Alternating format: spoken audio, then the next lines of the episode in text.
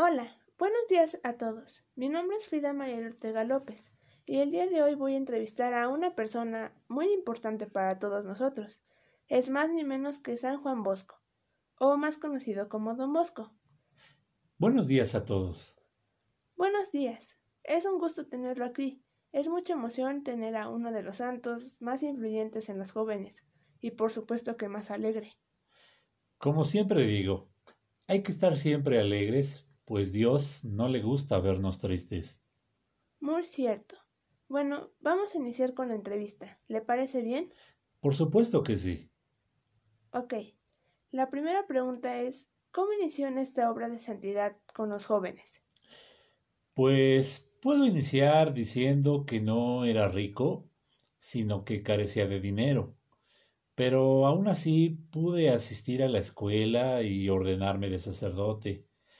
Y pues decir que inicié desde niño Después del sueño donde pude conocer a mi maestra, la Virgen María Auxiliadora, desde ese momento supe que pues tenía que una, una gran labor en el mundo e inicié desde pequeño manifestando mi fe y tratando de que mis compañeros también lo hicieran, practicando buenas acciones. Eso es muy interesante. Supuse que lo que lo marcó para iniciar con esto fue el sueño que tuvo a los nueve años. Así es. Muy bien. Bueno, pasamos a la siguiente pregunta. ¿Desde cuándo inició a hacerlo? Creo que esa ya la respondimos un poco con la anterior. Concuerdo. Como había dicho, eh, trataba de orientar a mis compañeros y amigos desde que era niño, como cuando les contaba los ejemplos que oía de los sermones y del catecismo, además de que trataba de mantener mi fe en todo momento, haciendo mis oraciones, mis deberes y obedeciendo a mi mamá.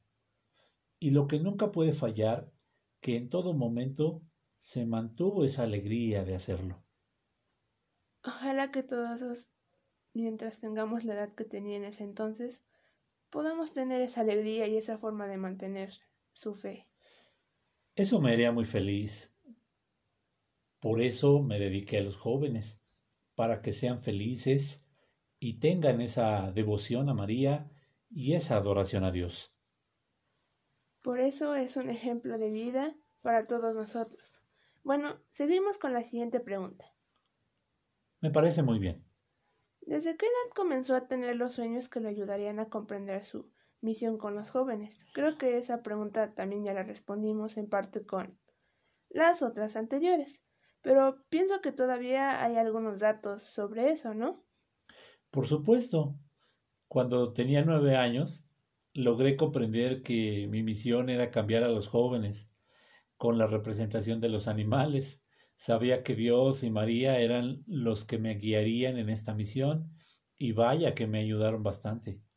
Eso es seguro. Y pues actualmente podemos ver los resultados de todo esto. Sí, así es. Bueno, la última, bueno, la penúltima pregunta. ¿Por qué considera que la Virgen María tiene más importancia en la relación entre Dios y nosotros de la que podemos establecer a simple vista, por decirlo así?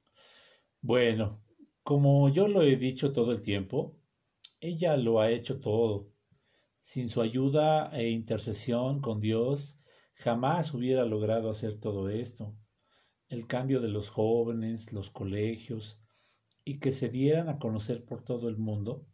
Así que pienso que ella es el primer paso para llegar a Dios, confiando en ella, pidiéndole su intercesión, así hasta más fácil de lo que yo de lo que ya es el hablar con Dios y comunicarnos con él.